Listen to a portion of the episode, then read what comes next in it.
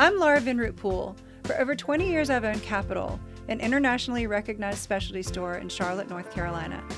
On this podcast, we unlock the stories of people's lives through the stories of what they wore. These aren't conversations about fashion, these are conversations about people. Everybody wants to know her name.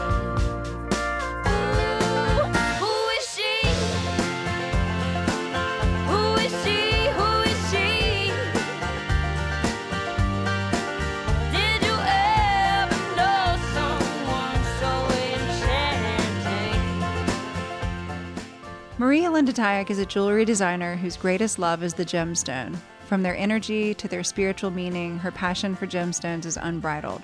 On this episode, Marie-Hélène shares more about her unique craft and the joy and harmony she finds through putting each piece of jewelry into the world.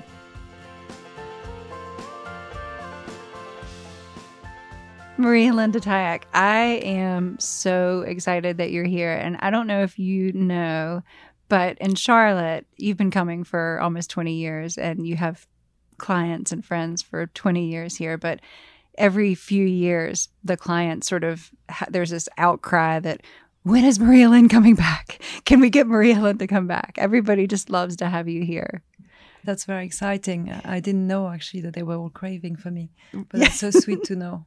They were, they always are, but it, it's sort of this groundswell every few years that I think this could be the year that she'll come back. And I think that there's there's nothing like having you sell the jewelry. I mean, you speaking about it and you telling the stories about it is so powerful. Jewelry is my passion, so when I speak about it, I speak about something I love. So I suppose it uh, um, it goes through, and you know they get excited, like I get excited. You know, when I find a new stone, it's always incredible because for me it's like a treasure hunt. Yeah. And I think for the collectors, the jewelry collectors, it's the same. When they find a piece which I was very excited about, they know it's a treasure hunt and they're going to find something which is so rare. And the beauty about what I do is that everything is kind of one off Yes. because I'm uh, dependent of what, what is being found in, on, in the on the earth. You know, it's incredible to think that the stone that I use it takes millions of years to produce a beautiful stone, and sometime, you know, someone will walk into my office and show me this amazing thing, that amazing stone, and I get so excited about it. And the clients are the same. You know, they know that if it's come here, it's amazing that it's come here. You know, I, I have a lot of clients in Japan too, and so it could have gone to another place Yeah. and they want to be the first one to see it because they know they're going to find a, a gem. I don't know that I loved jewelry until I met you. I mean, you changed my entire brain and my entire soul and my entire love for jewelry. You you made me absolutely adore jewelry. Thank you. When I started, I think a lot of the clients uh, I met never wore jewelry. And it was before because it didn't fit with our life, I think. I think we used to, I mean, we're both fashion people. I love fashion, you love fashion. And at the time I started jewelry, it was really minimalist. And there was nothing which would fit with my clothes, you know. Okay, there were great designers of the 70s, you know, I think of Elsa Peretti, which I love, and Dean Van, and but nobody had stone. So I, I brought something which was much more, much lighter in a way, much more uh, désinvolte, I would say in French, uh, uh, to, to the jewelry business. And maybe that's why the client who came were people who never even thought of looking at jewelry because it wasn't them. Yeah. I mean, I definitely never saw myself in jewelry until I met you. And also, I'm, I think I'm the first generation where a women are confident enough to buy their own jewelry. Which is so unusual. I mean that that's a and that's a completely different category than ever existed before, don't you think? Yeah, that that, that makes a huge uh, difference in the choice. My jewelry is very understated, and it's very much a, a personal pleasure. There's no social status attached to my work. Yeah. Um, so it's very much a choice of a person for themselves. I think when men choose jewelry, very mm, uh, often it's to show power. And uh, they want to show that they're very powerful and that their, beautiful wife is wearing an amazing piece of jewelry. That, that they had this job that could have, you know, could Yeah, afford, right? they could afford. Yes, Yeah. yes. The clients who wear my work or the husband of the client who wear my work, they understand it's for the pleasure of every day. And when you wear a beautiful stone, I'm going back to the colored stone, which I love so much. Uh, it changes every day. It changes with the, the light, the daylight, the night light, the weather. It connects you constantly back to nature. I think for me, I always say that the, the, the gemstone are, are the stars uh, of this earth. And uh, I think we need, uh, especially in the modern world that we live in, which is so disconnected, we need to be connected to nature. And I, I'm connected to nature when I have flowers, you know, flowers. I always say that, that if I have TV or flowers, I watch the flowers. uh, bird is another thing. And the other thing is a gemstone. And, and this is like a instant spiritual connection and a reminder that we are actually part of something much bigger and very beautiful. That is really beautiful. I, I, I understood this from, from a long time. I mean, I've been designing jewelry since 96 and I have many clients who are col- uh, collectors. And I think they are, uh, they, they, a lot of the time they think my jewelry brings them good luck. But it's not to do with my jewelry. It's to do with the fact that uh, the stones are so special. And the stone I choose, I don't choose them because they're perfect.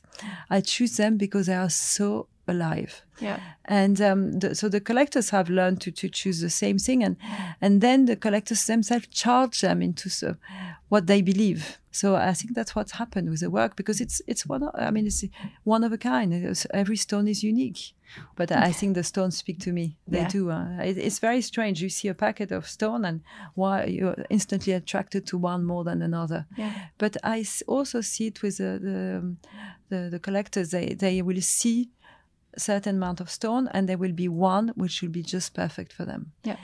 But this is why I did the book. I don't know if you remember a long time ago. I did with uh, Colette one co- Yeah. in, uh, 2000.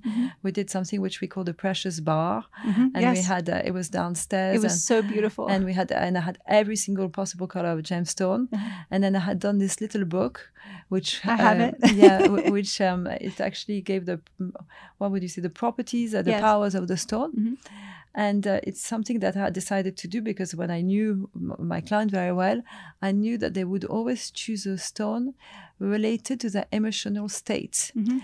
And it was, I mean, it was incredible. Someone who was depressed would choose a smoky quartz, which lifts you out of depression. Someone who had a different childhood would choose a rose quartz. Someone who wanted to get pregnant would be attracted to a fire opal.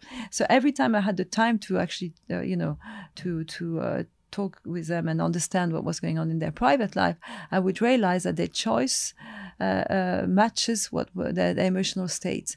So I decided to do this book, and we did this project with Colette. And then, to my horror, people did the reverse. They took the book, looked at the power of the stone, and chose that way. and chose that way. Well, in fact, what I found interesting is that instinctively we know what's going to help us feeling better, uh, feel better. So anyway, so I stop and I never talk about the power of the stone anymore because I think at the end of the day, people should choose. And uh, and what's interesting is that they choose what works for them. when I was pregnant with my daughter, you chose the most beautiful, huge emerald that I wore every day for the whole pregnancy. And I and I don't think I've worn it uh, since she was born. It's I look at it, it's so beautiful, but it's not it's for a different time in my life. And another thing that happened is that I had a spectacular sapphire from you and it was stolen. I was so heartbroken, devastated. I mean beyond really like sick. And you changed my mind about that and you said it wasn't meant for you it, it wasn't meant to be with you it's the right thing for it to not be there Yeah, I learned in Japan uh, from some of my uh, clients that in Japan they say when you lose something, is that something bad was supposed to happen to you, and uh, you lost something to protect you. And I think that's a beautiful way to see something. When something has to go, it's no longer. It, it shouldn't have been part of your life yeah anymore. i think that i mean i i don't miss it You don't miss it. No, no it's it was very beautiful Yeah, it was. i think you probably missed it it was really I- I, still remember the, the stone. It was such a beautiful pale blue. it was very so similar pretty. to your eye. but I also think in it's interesting how in different stage of our life, we we are we want to wear certain colors and certain stones. Mhm. Like I understand what you say about the emerald, Mhm. uh, and I I have my phases where you can see me wearing all pink, or Yeah. I have my blue, blue. I mean, all blue, all pink, all green, all. Uh-huh. And it's the same with the jewelry. It uh, you know it, it speaks to me. Mm. I had a phase when I was growing my business where I used to wear diamond I can't believe that. Yeah. Well, no, I do remember yeah, that actually. remember? I mean, they, Yeah, they I were do. rose cut. They were very Yes. understated. Yes, they were, beau- but I do remember that. And uh, if you know a little bit about diamond, diamond is a stone which gives you power. Yeah. People of power love to wear diamond. It was like all the kings wore diamond. Uh, I think in France, even the, the royal family was uh, uh, they were the only one allowed to wear diamonds because you know the powers had to stay in their hand.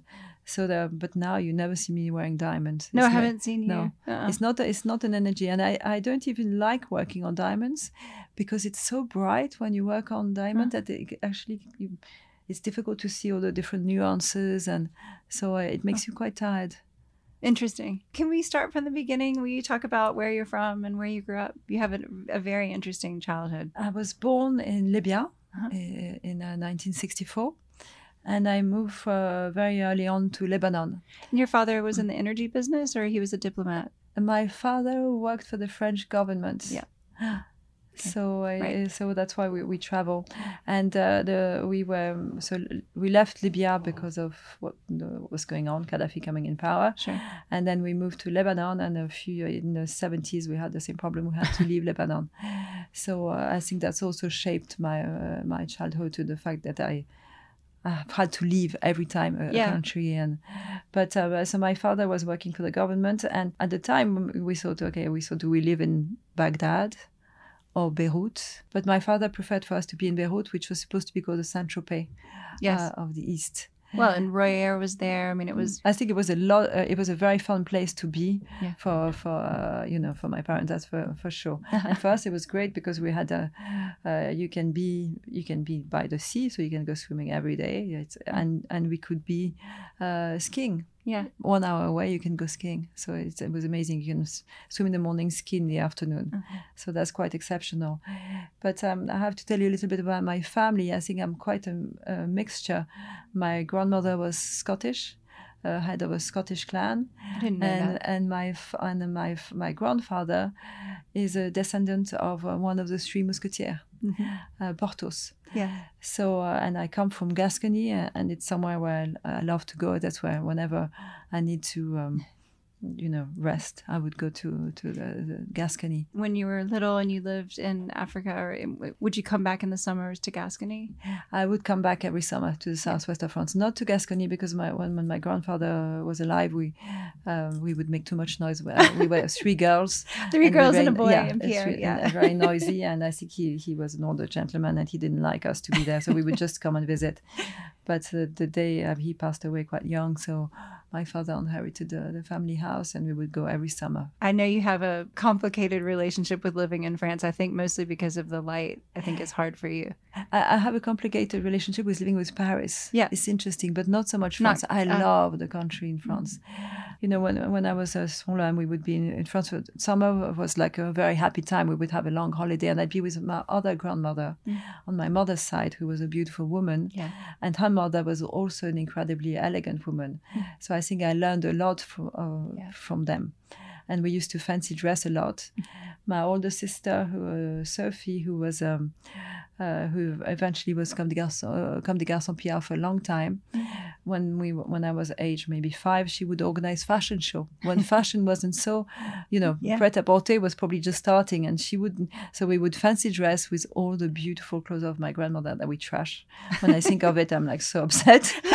That they let us play with all the beautiful bias cut uh, Vionnet dresses, but anyway, that was part of learning about fashion. And we would do fashion show, and that was a, that was our big uh, event. Did your mother and grandmother wear jewelry? Um, my grandmother wore a lot of jewelry, Mhm. and my mother she had some jewelry from my father's side, and she. Um, what was interesting again, growing up in the, you know, in the early seventies, is that people was were more creative, so they would go. She, I mean, my mother would go to her dressmaker. Uh, and she would get her dresses made, Mhm. which was fun, which you learn uh, in Beirut, and she would be out every night. And she would also go to the jeweler. Mhm. So my one of my first memory of stone is going to the jeweler in Beirut, where probably my mother was taking a stone out from a ring to get another different ring made more uh, up to her taste. And the, the jeweler gave me a little sapphire and a little ruby. And I was so excited, and of course I, I, I love them. And then afterwards I lost them Right. because they were so tiny. But Yeah. uh, so that's one of my first memory of jewelry. And the other memory of jewelry that I have is when they went to Iran. And again, it was before the revolution. So the, the treasure of the Shah of Iran was exhibited at the time. And they brought back all the postcards of the jewelry. And I remember every single piece. And, uh, and uh, I mean, to this day, if I see a picture from the crown jewels uh, of Iran, I always know where it's from. How interesting. And that probably started my love. That and my mother's mother, my grandmother, who was always really into her jewelry. She would always have like a, she had a big gold bracelet with lots of coins, a coin for every um, Place she visited, No, a coin for every uh, of her. She had five, Ah. five kids, Uh-huh. and she had nineteen uh, grandchildren. So every kid had a yeah, Uh, and the way it sounded. and the way it sounded. So for me, jewelry. because that's one of the first things I remember about It's you is your bangles, yeah, Yeah. and the way they sounded. And you had the bell and the one, Mm. yeah. So I think uh, sound in jewelry is really important too. So I could hear my grandmother coming even before she was there because of the bracelet. Exactly. You're one of three girls and a and a brother. All of you are creative, I think. me and my two older sisters, um, we really grew up together. And then by 20, uh, the age of 25, my mother had three daughters. And then for 10 years, uh, she, you know, she just, uh, she, she, she, she stopped. And then by she was 35, she was like, oh, I would love to have another baby. So she had my sister Victoire. Yeah. And then my brother Pierre five years later. So in fact, it's a bit like two family. Yeah. And um, at the time I was, uh, we were growing up, we were lucky to be um, in Paris, and the fashion was very exciting. And my elder sister started working for Kenzo uh, early on, but she was more on the PR side. And then Gabrielle was working for uh, Willie Ware, Willi Smith, another Oh brand. wow. Yeah, yeah, He's from Yeah. South Carolina, I think. Is he? Yeah. Yeah. Yeah, that was quite uh, incredible. And I went, uh, I was fascinated with Jewish, so I went to L- London early on to study English. At I could 18? study, yeah, at 17. I left 17. home to, stu- to study. I wanted to study at the GIA in New York. And of course, I enjoyed uh, London fashion so much that I stayed back for 10 years. You loved London. I mean, I, you had a you worked for very interesting people. Tell me about that. I was like, so I went to, I had an English course, Mm. Which of course I hated. I thought the people in the class, especially coming from uh, London, uh, I thought, you know, that it was, it was in Victoria and it was really depressing. Mm. And uh, so I met Nicky Butler from Butler Wil- Wilson, Yes. and we we just got talking. And in, within five minutes, he offered me the job, and he said he'd never done that uh, to anyone his, in his lifetime. So I started working in this amazing costume jewelry store, where everyone would come in. We'd have uh, Faye Dunaway, but we'd have Princess Diana. We'd have uh, Wow. uh, we had the most amazing. We had the the Ba- Ray Petri and the Buffalo Boys and, and Nick Kamen, and uh, it was, he was friendly with everyone, and it was a great crew. So I loved working for him. Uh, I learned a lot about jewelry then, and I would be wearing a lot. It's at that time that I met Hamish, and Hamish in the in in my book, he he said that uh, I was the first chic person he met, and I think it's a, you know there was a contrast between Paris and London, and in Paris, you know, it was quite uh, people would really dress up Yeah. but in London they didn't. So uh, I was coming with my French style to London. And you never wavered. I mean, you you stuck with it. I mean, I think probably traveling so much as a child, you were very sure about who you were. No, I think I was not confident, but I, I, I um, I believe uh, Bill Cunningham says that uh, fashion is the armor to survive the reality of everyday life. Yeah. And for me, it's something that I do all the time. I think I'm quite, I don't like having attention on myself. Uh, and uh, fashion is my form of expression and it's a form of protection also. So when I was younger, I think I would, uh, people would not dare to approach me. They thought I was very confident. I was not confident at all. but the clothes were like um, protection. But they Yeah. say so much about who you are. I mean, you, I, I, I fell in love with you the minute I saw you. When did we meet her? Ah, with was Lisa, through- it was in it your old Lisa. apartment, Yeah. um, right on the Tuileries. I fell in love with you too. You were so wonderful, uh, such a good style. so uh, yeah, so I work. So I work for um, Philip, you work for Philip Treacy too, I work for Philip Treacy, which I think is pretty interesting because I think it is. It's that sort of around the face, and um, it's it's sort of similar Yeah, to uh, jewelry, really. sculpture. It's Yeah, very sculp- sculptural. Um, I uh, it's when I worked for Philip that I thought I really want to do something that I'm very passionate about. Mm. I would come in in the morning, and Philip was, is slightly younger than me, and he was just out of the Royal College of Art, Mm. but he was already designing. I think he was designing for Chanel when he was at the Royal College of Art. Then he was designing for Uh, he did uh, Valentino, Versace. He would do everyone, and I would come in in the morning, and he'd work all night, and he would. I, I would discover the most amazing hats, and I just thought I want to be as passionate as him. I want to find something.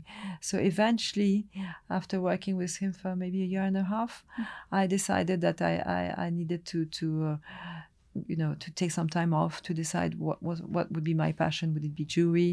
Would it be uh, textile, which is another thing I love, or design? I have a lot of friends in the design uh, world. And you worked with Lucien Pellat-Finet, did you? I worked For with minute? Lucien uh, once uh, uh, when uh, when I took my sabbatical. Okay. Yeah, yeah. Lucien is a friend of uh, a friend of was a friend of my uncle, and I met him when I was fourteen In London. in Oh, in Paris. in uh, Paris in Gascony. He came to Oh, stay with us in the Oh. summer. Huh. And uh, and we we got on very well instantly, and he he used to send me for for Valentine. He would be he'd send he would be designing jewelry, Yeah. and he sent me some jewelry, and it would be like be my Valentine. And I was fourteen, and you know I don't know, he's a bit older than me, but uh, we just connected always. And so he helped me at the beginning. Uh, I helped him when he started his brand. He started his brand when he was fifty, and I was Really? there. Yeah, and I was there to do the selling with him.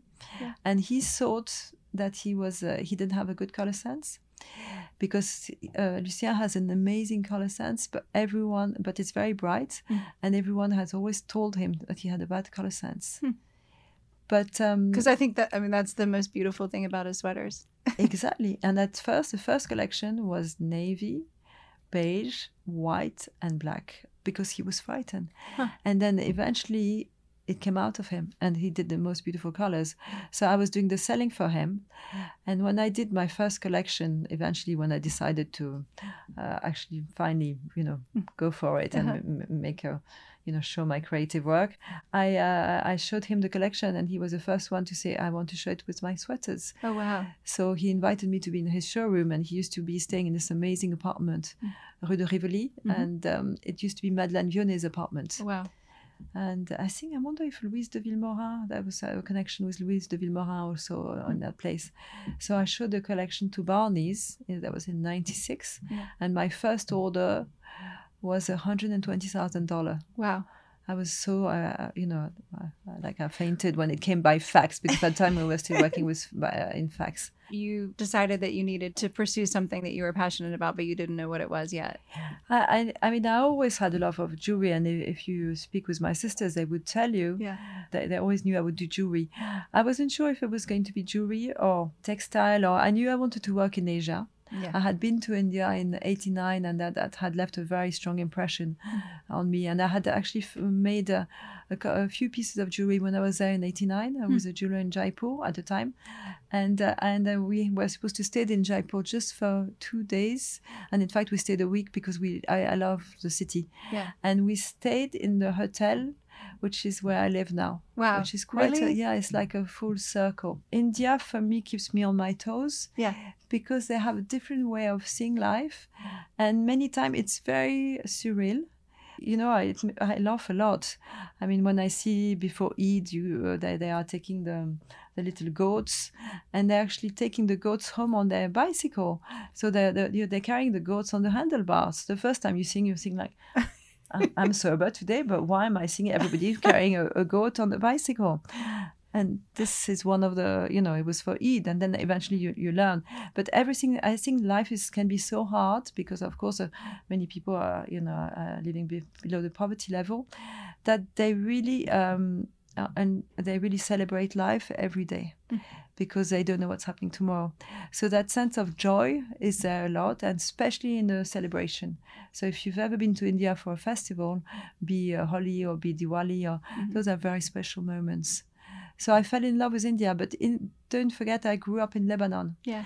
and uh, there is this warmth of uh, the Arab country. There's a incredible hospitality, which uh, I, I found very difficult when I moved to Paris because I was so used to Yeah. uh, in Beirut, but same in India. You you know you are, you are with friends, and you said, "Oh, um, you're supposed to go to someone's for dinner," and you said, "You know, I've got f- five friends. Can I bring them?" I- in Lebanon, they India, would say yes. normal, In. India, it's normal. Yeah. In Paris, you know, it would be like everything would be so. Uh, That's not possible. It's not possible. It's not possible. Which is their favorite thing to yeah, say. yeah, yeah. No, the French like to say no. Non, non, C'est pas possible. c'est pas possible. That first time you were there for the week, did you meet Munnu there? Or Not did you go 89. to visit the Gem Palace then? Not in 89. I, I met Munnu when I, I did my sabbatical and I traveled in, uh, in Asia. I traveled in Asia, in Asia to see all the different crafts. So I spent a lot of time in, uh, I was in uh, Thailand. I was in, I, I, first I started in Japan Uh-huh. uh, with Philip Treacy. We Yeah. did the first show in Osaka. And then I traveled around uh, the, uh, Asia. I spent a lot of time in Bali, which I love. And uh, but I, I wasn't excited about the craftsmanship. It's only when I walked into the Gem Palace Yeah. uh, in uh, uh, 1996 and I saw the stone cutting room Ah. that I saw this is why I you know I understood and Munnu was someone who really wanted to um, uh, to change the vision of jewelry. I mean, even so, he was such a brilliant uh, designer of classic Indian jewelry.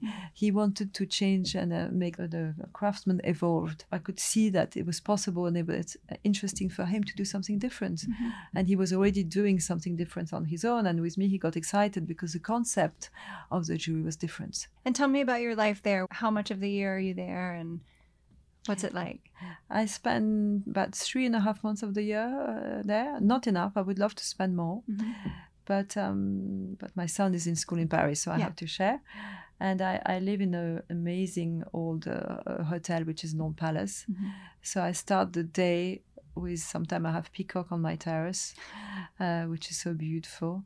Then I go down. Uh, I, they have a swimming pool, so I go swimming in the garden, and there's going to be monkeys and parrots and and the noise. Also, there's so many birds in India. I love the noise of the birds. So that's like my piece of the morning. And then uh, I, I go to the workshop, and I have this table which is covered in gems, and I spend all day. And you sit uh, on the floor. I sit on the floor. We Yeah. have a, uh, we work the traditional way. We have mattresses because if the Mm-hmm. stone fall, you don't want them to break. So we have white mattresses, white sheet. You don't want the color uh, of what's around you to take away from the stone. Mm-hmm. So everything has to be white. It looks like a, a lab in a way. Yeah. And uh, and I have this table covered of stones. And Munnu always used to say that I was when I was around, I would bring color to the room Yes. Because I work with a lot of cold stone, which not everyone does, and it's my passion. And I also remember when I first started doing my jewelry and you know choosing all the stones, he said, you know, but Marie-Hélène, is it really what you want to do? You want to choose every stone? I was like, yes, this is what I love to do, and it's a very meditative work. I think. I think you just spend time uh, trying to find one stone which is going to make the next stone more beautiful, and it's something. There's not an answer because uh, you know it's not like when you do puzzle and you've got to find the right piece. It's more like doing a painting. So it's something I really, really love uh, doing. I know that you inspire the workers too. I mean, I think that you've probably changed the way they think about things because it's a different way of working. I think uh, I challenge them because uh, uh, because I don't come from a family of jewelry. I don't have preconceived idea of what's possible or not, and I always I'm always trying to push them to do something different. We um, uh, all the I started with a briolette, and at the time nobody was calling briolette in a semi-precious stone. It was diamond and emerald and rubies and maybe sapphire, but it, it wasn't heard of. And I was also I always loved the Indian technique of drilling stones because it meant the stone is free, and I'm quite a free person. I always say that my biggest luxury is my freedom. Yeah. Yeah. And um, and so so I think the craftsmen they, they enjoy it. Also, I believe in in life if you um, if you're very passionate about something and if you really if it's very important to you, then you pass on this passion to the people around you. In Japan, when I did the events, uh, many times I've worked all night on the setup of the exhibition, Yeah. and I think the the craftsmen who were working there, helping, you know, the, they were amazed, but they were so happy to do it because then it means their work is worth something that people are appreciative. Yeah. I do think India and Japan have such a different reverence for work and craft- craftsmanship than anywhere. Yes, And you have such a huge following in Japan, I know. You have stores there. Yes, I have. So it, it's interesting because in Japan uh, they have this uh, theory of the um, uh, the living treasure, and they really cherish the craftsmanship.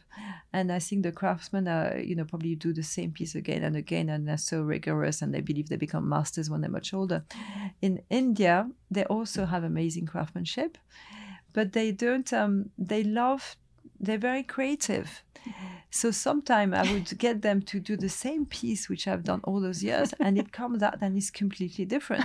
and sometimes it's fantastic, and sometimes it's a disaster. but I think they have it in them. They are a very, very creative culture, and they love decorating everything. Mm-hmm. And that's why it's a pleasure, a pleasure for a creative person to work with them because they have an input. Mm-hmm. You know, you've seen how they decorate their trucks, they decorate the front of the house, they decorate anything they like to embellish. Clothes, yeah. Yeah, yeah, Yeah. and, and that makes it exciting. Where in Japan it's more austere, Mm-hmm. but it's just more about the perfection of things, perfection. But they believe that you know the uh, wabi sabi concept that beauty uh, Mm. uh, is in imperfection, and it's something I believe too. Do you have a favorite stone? Oh, this is such a difficult question. I know. it's like children. I, I have a few favorite stones. um, I, I, I have some favorites of yours. I suppose the stone that I'm the, the most fascinated with is a uh, tourmaline. Oh, really? because there is a in if you look inside the tourmaline for me there is a world. It's it has amazing inclusion. It can be like little rainbows or glitter or, so um, the extreme in the tourmaline would be the Paraiba tourmaline which is a color I love because it's a blue lagoon. And it's a I want to dive in my I have a, I'm wearing a to, today. It's uh, my favorite stone and I, it's always been ever since childhood my favorite color. Really? and it's something uh, uh, it's you know the, the the way it shines it's amazing. I want to be to dive in it Yeah. so tourmaline is a stone that i'm fascinated just because it's the what's inside but also because of all the different shades of color it can be the most amazing yellow it can be beautiful blue it can be gray it can be pink and the other one which also has amazing colors and it's a spinel that we were talking uh, Yeah. about so that there's two stone but there's a third stone which I love too sapphires like like you, you do. Yeah. Sapphires again the colors and the quality I mean The what range. yeah, the range, what's inside, the silk, the, it's so beautiful. It is like a whole world, isn't Yeah. it? And emerald.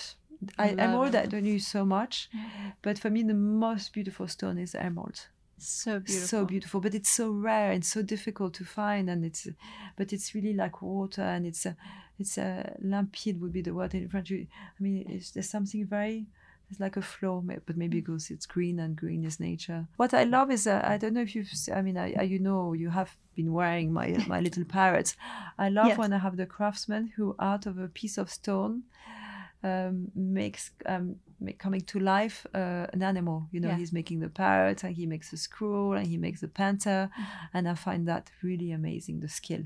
It's something I would love to know how to do is to actually cut the stone. Yeah. I never did it, but I think eventually one day I will not be so shy and sit down at the wheel and learn from one of the guys to cut. How did you get Westerners to understand or to appreciate inclusions and the imperfection? I mean, you're the first person I think I've ever seen do that. And I suppose that, that my client could see the beauty that I could see inside it. I think maybe people were discarding them before, but um, um, I don't think anybody ever did that before, though, before you. I think if you look, at, I was looking like, for example, at Belperron, and I love Yeah. her work. And if you look at some of the, even the jewelry that's on the cover, I think it's a big ruby necklace on the cover, and the stone are so imperfect.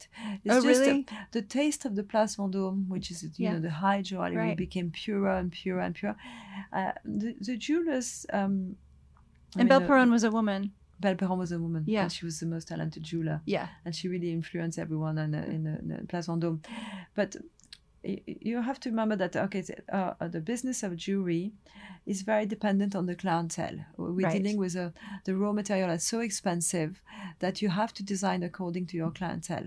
Yeah. And uh, in the 1920s or uh, 1910, we had the, the Indian would come with their stones. Uh-huh. And te- if you look at the jewelry of that time or even a bit later, there's amazing jewelry. There's an exhibition now at the Musée des Arts Décoratifs Mm-hmm. about the Maharaja of Indore, and he just had some amazing pieces designed. Right. So the so the stone were included. They didn't mind the inclusion. The stone were beautiful. I think what changed a lot in the jewelry industry was when the in the 70s Uh-huh. when the oil money came in from the Arab world, Yeah. and it wasn't so much about the design; it was about the value of the stones. Right.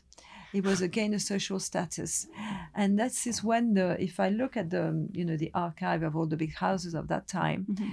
the jewelry became not so interesting Right. because the stone had to be perfect. But before that, they would use stone which were imperfect, and they would find a way to use them. Mhm. So I think I just went back on what we always, t- uh, what was always there is use stone, use stone for the beauty of them, and not worry about the imperfection. I was talking to this friend of mine, uh, Jill Wolf, who has um, uh, a beautiful store in Geneva, and she's a real jewelry person. She was, I think, she she worked at Christie's and she worked for some uh, big diamonds, uh, big stone dealer, and they told the first thing they told her that if there is an um, inclusion, it shouldn't disturb the eye. Mm. So I think there there are Or inclusion distract. Yeah. distract. There are inclusion that I will never pass, and some which I find that is actually enhance the stone and make it more beautiful and more lively. And uh, sometimes I find stone which are too perfect, and for me they're so boring. It's like beauty. yeah. You know, you can see a beautiful woman with completely perfect, but there is no charm. and and you you fall out of love really fast when there's something off um, uh, it's fascinating and it's why you become more and more attracted to that and it's the same for the stone Yeah.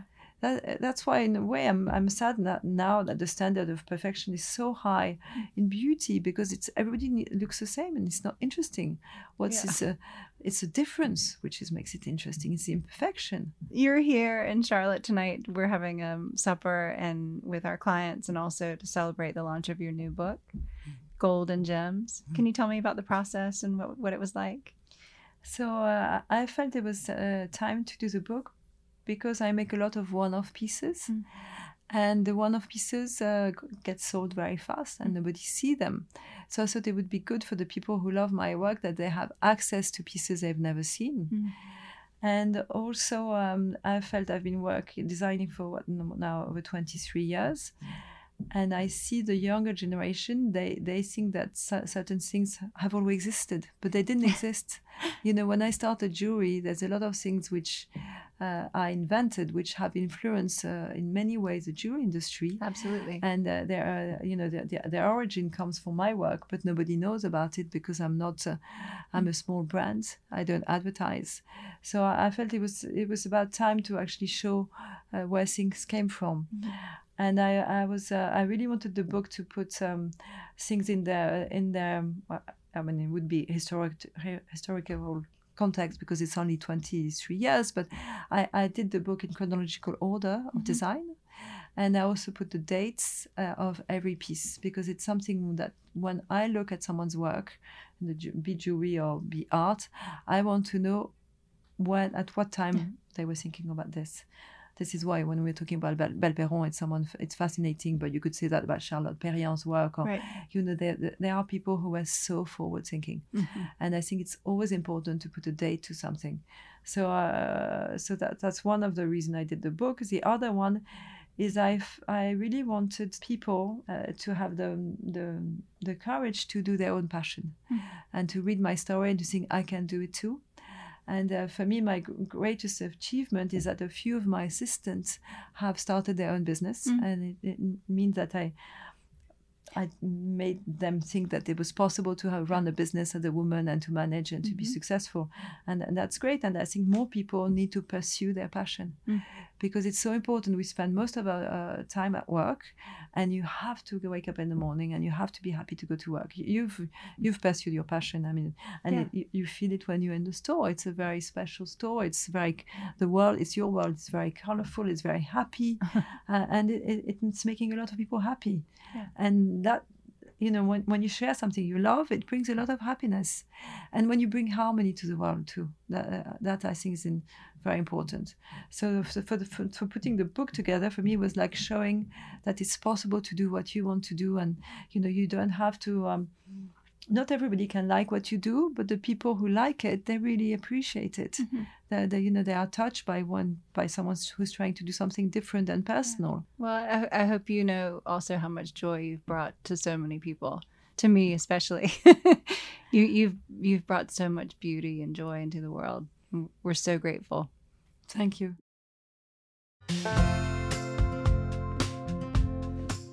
We always ask what the guests wore to the prom, and I don't think they had the prom in Beirut. At the French school, a- maybe they did. I never had a prom. I, I remember the first party that I had to go to was my elder sister. I think she had a, a ball on a boat in Paris. And how old was she? Was she 18? And we had to wear Laura Ashley, my sister, and I, know we were all wearing Laura Ashley. It was in the 70s, and I hated those dresses. So I don't like them now. have, you, have you ever talked to Jane Pendry about it? no, but when she came to my house in the country, that, that it was a this amazing wallpaper, which was a Laura, a Laura Ashley, mm. and she was so happy because it, it's something that she had worked on. Oh wow! Yeah, and she was and oh. she had really pushed them to re-edit it. And when she saw that the whole living room is made with her wallpaper, she was happy. I love but it. those dresses, no, I hated wearing my. Do you remember Laura what Ashley. color? No, you hated it. Uh, do you have a um, favorite? Do you have a favorite dress? Do I have a favorite? a time the, when you felt most beautiful? No, I suppose it's always the latest one. you know, then it, uh, I wish it would that that um, effect of being the favorite dress and make you feel so good would last. Mm. This is one thing I don't understand, and I wish I would uh, be able to make it last longer. But there are some clothes where you feel like you're over the moon, mm. and then you know a year later it just doesn't work. and it's a shame because it was a nice feeling. Yes. Thank you, Marie-Hélène. Thank you very much. It was such a pleasure. What We Wore is produced by Capital and Balto Creative Media. The original song, Someone So Enchanting, was composed and performed by Britt Drozda.